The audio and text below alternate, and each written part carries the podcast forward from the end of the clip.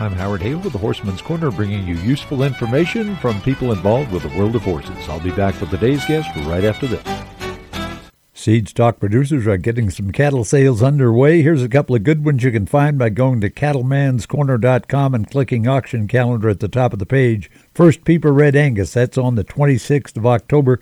That features 69 bulls, 31 registered cows, 19 AQHA weanlings, 12 riding horses, and 250 commercial replacement heifers.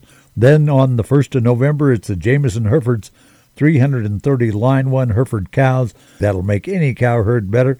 You can find them on the auction calendar at cattlemanscorner.com. Tom Henderson is a Myton, Utah horseman and cattleman, raises Blue Valentines when it comes to the quarter horses. Got started in that through a, a weanling colt that they bought at the Come to the Source sale. Bought it from Sam Schultz.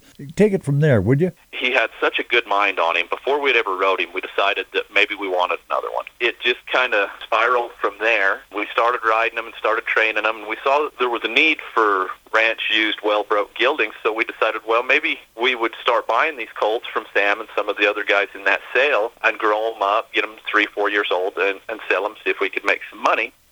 And we liked them all so well that in, what would it be, 2013, we looked through Sam's sale catalog. That's after he split from the Come to the Source. And we saw a little blue stud colt in there, and we thought, man, these colts are starting to cost us quite a lot of money. What if we started raising our own? And we'd bred a few horses before, and we knew that shipping semen and breed fees were kind of a limiting factor for us. So we thought, well, you know, let's see if we can get a hold of this little stud colt. He looks kind of like what we want for a sire, and we'll see where it goes. Tom Henderson, will be back on the next Horseman's Corner. Thanks for joining us. May God bless. Join us again, won't you? I'm Howard Hale.